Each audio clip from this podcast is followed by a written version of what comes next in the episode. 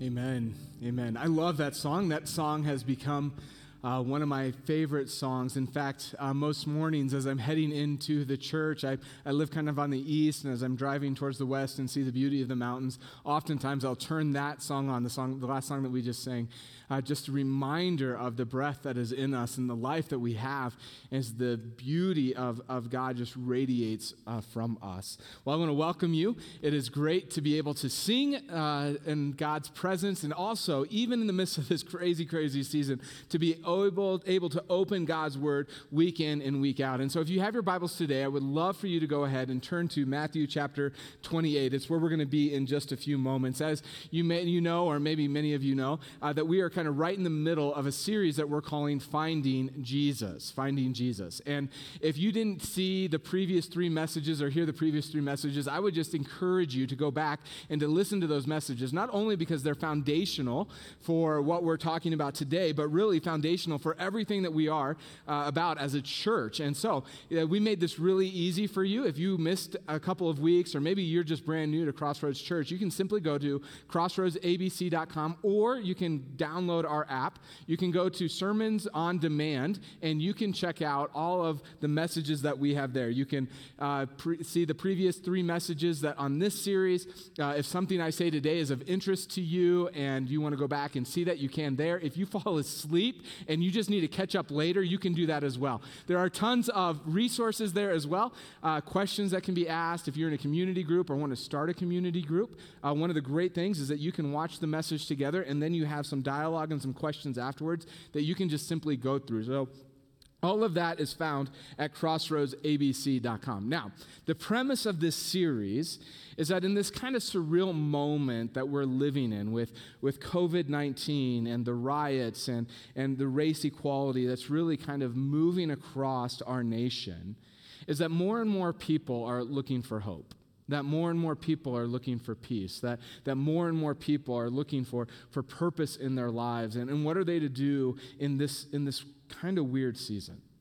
And we believe the answers to all of those questions are found in Jesus. It's why we're doing this series, Finding Jesus. And so, as we've dove, dove into this series over the last couple of weeks, the first week we really focused on really the beginning of what does it look like to find Jesus, that first step of finding Jesus. And, and so, as we discovered, or what we discovered, is that Jesus just simply makes an invitation to us. He says, Will you just come and see? Will you just come and follow me? There's no commitment here. You don't have to believe anything. You don't have to know everything. You don't have to have your, your life together. Would you just come and see? Would you just, would you just experience life in me? And what's that's all about? That's really just the first step. And then, and then week two, we, we looked at and we moved from just simply come and see to really see and believe that every single one of us at some point or another in our lives realizes the brokenness that we have, the brokenness that Pastor James spoke about why we took communion today, that, that all of us are broken and that we have this sin in our lives, and at some point we realize that we need a Savior. And in those moments, as we cry out to God, we, we believe, we trust in Him, and we move into relationship with Him. Then, week three, we looked at, at the progression that Jesus makes in our relationship with Him from come and see to see and believe to believe and be. And we looked at this old Bible word, the word abide and how it has such significance in what it looks like to be with Jesus. And Pastor Chris, he did an amazing, amazing job with that sermon last week, but he made a mistake that I just need to, I feel like I need to correct, all right? So he said last week that he was a that he was an 80s kid and that he grew up in the 80s and that the 80s had some of the best movies, and he listed all of these different movies from the 80s, and he forgot to mention the best movie from the 80s, maybe the best movie ever, and that is Top Top Gun. Get your air guitars out. Let's do this, Brad. Ready?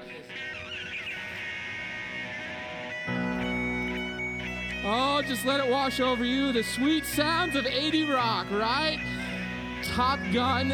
It's coming out, Top Gun 2 this Christmas. You don't want to miss it, all right? Pastor Chris, you don't want to miss it, all right? So, all of that all of that, including Top Gun, right? Like all of that leads us to where we're at today and where we're going. which is one of the most famous passages, one of the most famous teachings in Jesus' life, which is found in Matthew chapter 28. So, like I said, if you have your Bibles, you can go ahead and flip there. It's a famous uh, passage that actually helps us answer one of the core questions that we ask in our lives. It's one of the core questions that we ask. That as a pastor, probably the most predominant, not even probably, the most predominant question that I get asked week in and week out is what does God want me to do? What does God want me to be all about? Like, like, what am I supposed to do in this world? What does He want from me? What is His will for me? Around the circle at home, if you've ever asked that question, just, just raise your hand. Yeah, almost all of us, right? That we all wonder, God, what is it that, that you want from us in this world? Well, over the next couple of weeks, as we kind of wrap down this series, we want to address specifically that question. And if you're in the process of, of finding Jesus, or maybe you've already found Jesus, then there are some pretty specific things that make up what a disciple is when it comes to uh, this thing that we call following Jesus or being a disciple in Jesus. Now, just so we're all clear, a disciple is someone who has followed, believed, and is abiding in Jesus. That's what a disciple is. And in Matthew chapter 28, Jesus has died on the cross. And three days later, on Sunday, these two ladies, both named Mary, head to the cross or head to the tomb to take care of Jesus' body. And these two Marys, they were dear, dear friends of Jesus. And so they're going to the tomb. And as they enter into the tomb to, to take care of the body, Jesus' body's not there. In fact, Jesus is gone altogether. And what's sitting in his place is this angel. Now, anytime that an angel shows up in the Bible, the very first words are, Don't be afraid. Don't be terrified. Because apparently, when people see angels, they get scared. It's not like a fairy tale where rainbows and kittens and unicorns explode everywhere when, a, you know, when an angel shows up and harp music. It's terrifying. And so these two ladies show up at the tomb and they see this angel and they are terrified. And the angel says to them, Do not be afraid. Calm down. I know you're here looking for Jesus, but he's not here. He is risen. And what he wants you to do is he wants you to go and to get the boys, the, the 11 disciples who Jesus hung with. He says, I want you to go get them, and I want you to, to meet that, to meet Jesus at this mountain. That's where he's going to meet you. Now, at this point, these ladies, their minds had to be reeling, right? Because dead guys, you know, they don't get up and walk around. They just don't do it. And so these ladies are, are trying to take all of this in, and yet, in the midst of all of this, one of the Marys that is right here, that, they, that she had seen this before that she had seen this, that, that her brother had been risen from the dead by Jesus. It's a remarkable story. And so the angel looks at Mary's, at the Marys, and says, I need you to go find the disciples and meet Jesus at this mountain. And so the Marys take off. They take off, and as they're on their way to find the disciples, lo and behold, they, they run into Jesus. And apparently, they freak out when they see Jesus because he says the same thing that the angel says. He says, Do not be afraid. Like they see a dead guy walking, you would be afraid too. And so they say, Do not be afraid, Jesus tells them. And then he says, Look, I need the boys. Have them meet me at the mountain. And so eventually, everybody ends up in this region of Galilee at this mountain, and Jesus speaks these words over them. Matthew chapter 28, verse 18. He says, All authority in heaven and on earth has been given to me. Go therefore and make disciples of every nation, baptizing them in the name of the Father, the Son, and the Holy Spirit, teaching them to observe everything that I have commanded of you. And behold, I'm with you. I'm with you always to the end of the age. Now, like I said, this passage is a famous passage. It's a famous teaching because it's in this passage that Jesus is so clear in communicating what his disciples would be all about. But before telling us what to do, he actually tells us what he can do for us.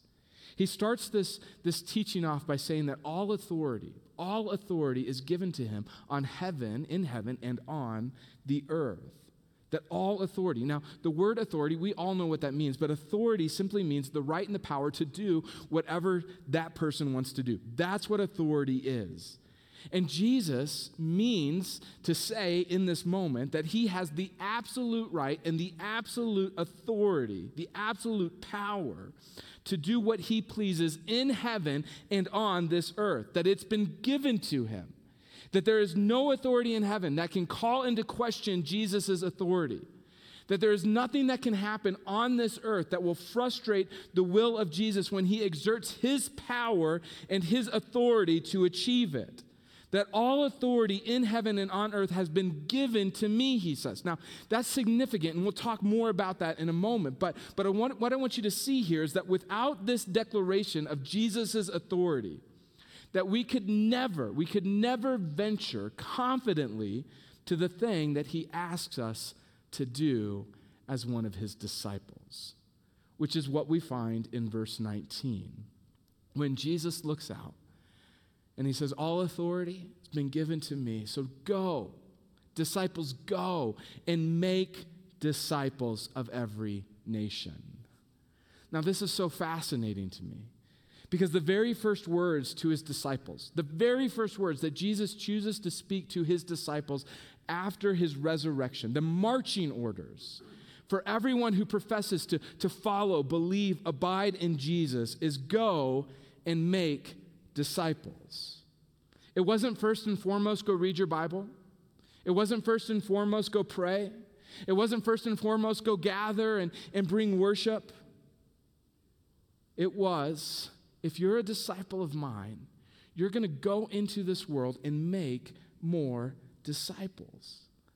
See, this is the very important thing that when Jesus runs into the Marys running to find the disciples, he looks at him and says, Look, I need the boys to meet me at the mountain because but there's something very important that I need to let them know about. There's something very important that they need to know. And that very important thing, when everybody's in the mountains, that he wanted to communicate to them that to be one of my disciples is to make disciples. And here's the brilliance of that command that to be a disciple assumes all the other good things. It assumes that we're reading our Bibles. It assumes that we're praying. It assumes that we're gathering together to worship. It assumes that we're, we're walking in love and in mercy. It assumes all of those things are already happening. And Jesus says, Now I want you to go and I want you to make disciples. Now, come on. I know immediately when we hear that, there's a hesitancy, isn't there? There's a hesitancy that rises up in all of us. And I know that for some of you, you're like, like Matt, like, like I hear you, but what right do I have? What right do I have to tell anyone what they should believe? That's a fair question. Right? That we, that we sit here and, and we think to, on what possible basis do I have the right to tell anyone what they should, how they should change their lives, how they should change their worldviews, how they should change the way that they think and the way that they act and become a disciple of Jesus? I mean, the two things that we don't talk about in modern America are faith, religion, and what? Politics, right? So let's just take both of those on. Let's talk about how President Trump is doing in his job. Just kidding. We're not going to do it, right? Like that just gets everybody fired up. I know I fired up some of you. Sorry. Facebook moderators and chat room moderators, what I just did to you, all right? Okay, the reality is, the reality, hear me on this.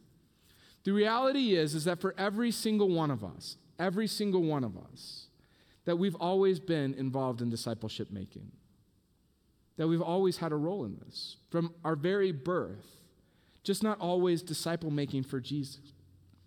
See, the reality is that you are a disciple. And the question just is, is who are you following? There's no doubt, there's no doubt that you have disciples, that you are making disciples, because you are. The question is, is how are you influencing the people that are watching you? See, every single day of your life, whether you believe it or not, you are influencing people. If you're a parent, you probably realize this more than, than most, right? Because those little rug eaters that we have at home, they are like parrots, learning from us, watching us, doing everything uh, that we do. And this reality hit me about 10 years ago. 10 years ago or so, I oftentimes, and probably way too liberally, used the word crap all right? Anytime I was frustrated in this life, I would just sit back and I would just go, oh, crap. Now, I know for some of you, you're thinking, Pastors, you are so weird, right? Like, come to my house and I'll teach you some real words. And I'm sure that you could, right? I'm sure that you could uh, teach me some real words. But the reason that this is important, the reason that I share this, is because my sister in law, she is an awesome lady. She loves Jesus. We have a great relationship. And she's from a Mennonite family. So if you've never heard of the Mennonites, maybe you've heard of Hutterites or Quakers, or, they're all like the same, right? They're very, very conservative. And crap kind of sits right between the F bomb and the S missile, like in order of like curse words, right? And so it, it's like a pretty big deal. So you can imagine the terror that she faced when she heard my three year old while at her house say, Oh crap, right? Like, like that was a moment that is not forgettable. And so, right? So, so unknowingly, as I sit back and look at this situation, unknowingly, I had taught my three year old that word. Like, whether I believed it or not, my kid had learned, had been taught that word from me. And then he saw every day how dad would use it. And he just simply took what he learned, saw how his dad took it, and began to apply it to his life in his situation. That he was very much my disciple. It was a harmless situation, but it radically changed my perspective on how I understand these verses. That I influence people every day, that I'm constantly teaching. And the question, the question is how am I influencing the people that God has put in my life? See the answer to the question?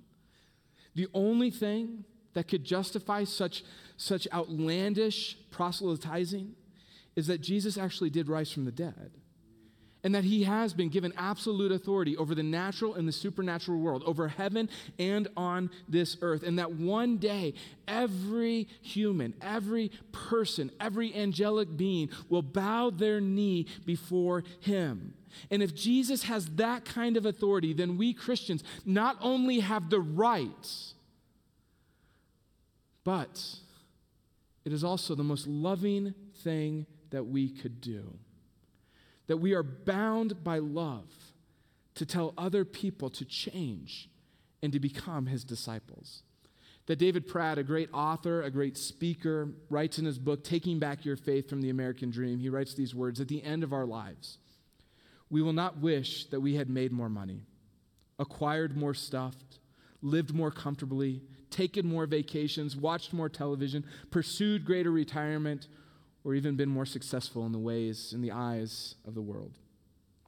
Instead, in those moments, we will wish we had been given more of ourselves to living for the day when every nation, every tribe, every people, and every language will bow down around the throne and sing the praises of the Savior who delights in radical obedience and the God who deserves eternal worship.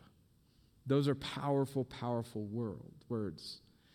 And yet, we live in a day and age in the church in which everything seems to be going the opposite way, the opposite direction, away from life on life discipleship making. Let's be real honest. That disciples that disciples making disciples isn't rocket science, is it?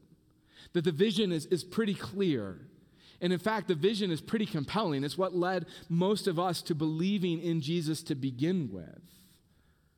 But listen, it's impossible for us, for me, and for you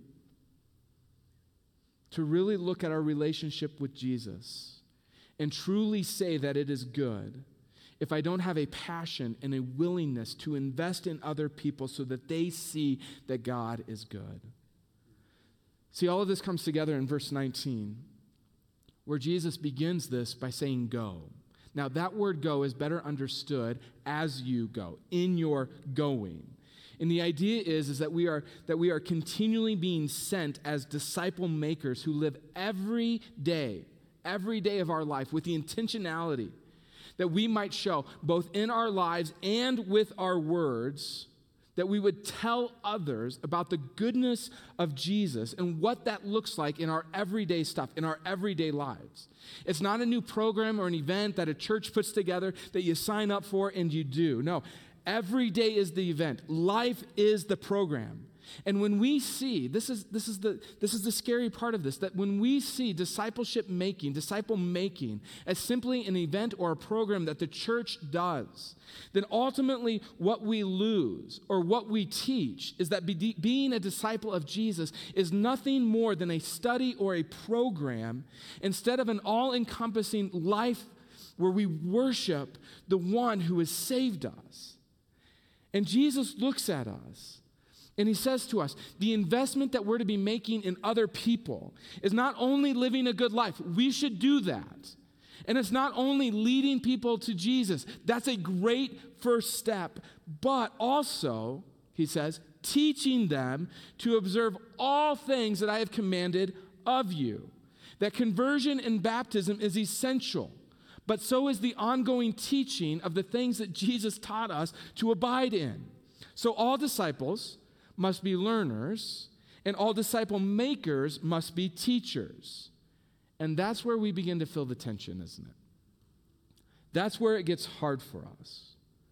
That's where, for, for some of us, that's where we go, I know that the most loving thing for me to do is to lead someone to Jesus and to teach them what it looks like to follow and to observe all the things that He's commanded.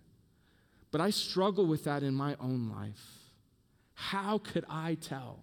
How can I show anybody else what that looks like? And admittedly, living for Jesus every day of our life is a struggle, isn't it? That we have sins and we have failures. And most days, myself included, we feel like huge hypocrites rather than faithful disciples of Jesus. Obeying what Jesus commanded is difficult living that out in such a way that we're bringing others along, helping them obey what Jesus said, man, that's even harder. And so, what do we do? What do we do when we feel like it do, we don't have what it takes to do the very thing that Jesus asks of us as his disciple? What do we do in this life when we feel like, like we don't have what it takes to be a disciple the way Jesus calls us to be a disciple? Well, for most of us, what we do is we take out our Bibles and we read and we pray and we go to church and we do all of those good things and we say, maybe one day, maybe one day, I'll make a disciple. And the sad thing of the world is that many of us never make it to that point. We never become disciples who make disciples. And yet, the answer to that question of, of what do we do when we don't feel like we have what it takes to become a disciple, that answer is found right here in verse 20. That Jesus is so gracious to us. He's so gracious, and he gives us these words of comfort in verse 20. He says, Behold, look, pay attention. I am with you always. Like I'm here with you that I'm right here with you. I'm not going to leave you. I'm not going to forsake you, that we've got this together. And I'm going to be here till the very end, he says. I'm going to be here to the very end. I'm with you. And there's not greater words of comfort in this entire world than to hear our Savior say that He is with here, He is with us, that He is here with us. And when we step back and we look at just these three verses, we realize that Jesus has all of this authority. And he calls us to be disciples who are making disciples. And then he says, when you get scared and you don't know what to do and you're afraid that you're going to mess it up, just remember that I am here with you always to the very end. We've got this. And maybe that's the greatest lesson of becoming a disciple is to realize that, that the disciple making that Jesus is calling us to first involves leaning on our Savior and realizing that it's, that it's way more about Him than it ever is about us. And then, once we have that, we give personal attention and guidance from one disciple to another. That's what discipleship's all about. One disciple to another time and time again. And so, whether you first believed in Jesus three weeks ago or you have been a disciple of Jesus for the last 30 years, the call on your life is the same. You want to know purpose? You want to know what God wants for you in this life? You want to know what God's will is? We start right here in Matthew chapter 28. Go in all of your goings in this life, make disciples of every nation baptizing them in the name of the Father, the Son, and the Holy Spirit. And as you're doing that, don't forget to help them observe all that I've commanded. Teach them in those ways. And when you get scared, know that I'm right here with you to the very end. Just imagine what a world like that would look like. I mean, what if just one church took these verses seriously and said, We're going to do it? I mean, what if Crossroads Church decided to do that? That this next year, there's 2,000 of us who watch online. If this next year we just decided that we were going to take one person who was close to stepping over that line of faith, help them step over that, that line, and then teach them for the rest of the year what it looked like to be a disciple. How much impact, how much change would we have? In one year, we would go from 2,000 to 4,000. In two years, we'd go from four to eight. After five years, there would be 64,000 of us worshiping Jesus. And we wouldn't be having conversations about how to open these buildings. We would be having conversations of how do you open the convention center because that's how big a space we would need because that's how many people are worshiping Jesus. And that's if just one church did it. That God can change the world and the way that he decides to change the world is through us. And if you think that dream is, is totally outlandish, just remember that Jesus started with 11. 11 guys who were totally scared. 11 guys who doubted. 11 guys who, at one point or another, all ran away because they weren't sure. And Jesus looks at those 11 guys and he said, In your going, you make disciples. I'm with you to the very end. See, we disciple in everything we do. It's not a question of whether we're a disciple maker, we are. It's how are you influencing the people that God has put in your life. One last thing as we wrap all this up. Maybe this is your first time today. And something that James said, or a song that we sang, or, or maybe something out of this message has struck you and you want to know what it looks like to follow Jesus, we're going to make it really easy. If you want to take if you're wanting to take that step, simply text the word Jesus to 720-513-1933. If you take that step, we'll contact you, we'll reach out to you, and we'll help you cross that line of faith and begin that journey of walking with Jesus. Let's pray. Father, your goodness and your graciousness to us is overwhelming at times. God, that not only do you give us big dreams, Lord, cast big vision, one to change the world through us, but Lord, you come alongside us in it. Lord, that that vision, that dream, it's too big for us. Lord, there's too many times that we get scared and want to run away. And yet, your promise to us, the powerful promise, is that you're with us to the very end. And so, God, I pray that that would give us the confidence, Lord, that we would be bound by love to share our faith, to walk with others, to invest in people, discipling them, Lord, helping them see that, that you are good. God, I pray for those who, who are on the verge of crossing over that line of faith, Lord, who today have, have come and see Lord, that they're, that they're, that they're following you, experiencing a life with you. And Lord, I pray that they would take that next step and that they wouldn't just be satisfied with seeing who you are, but they would see and believe. And so, God, if you're whispering into their hearts today, if, if you're speaking to their souls, God, I pray that, Lord, that you would give them the courage to push that button, to text that number, Lord, and begin an amazing life with you. God, you are so good. We thank you and we love you. It's in Jesus' name that I pray. Amen.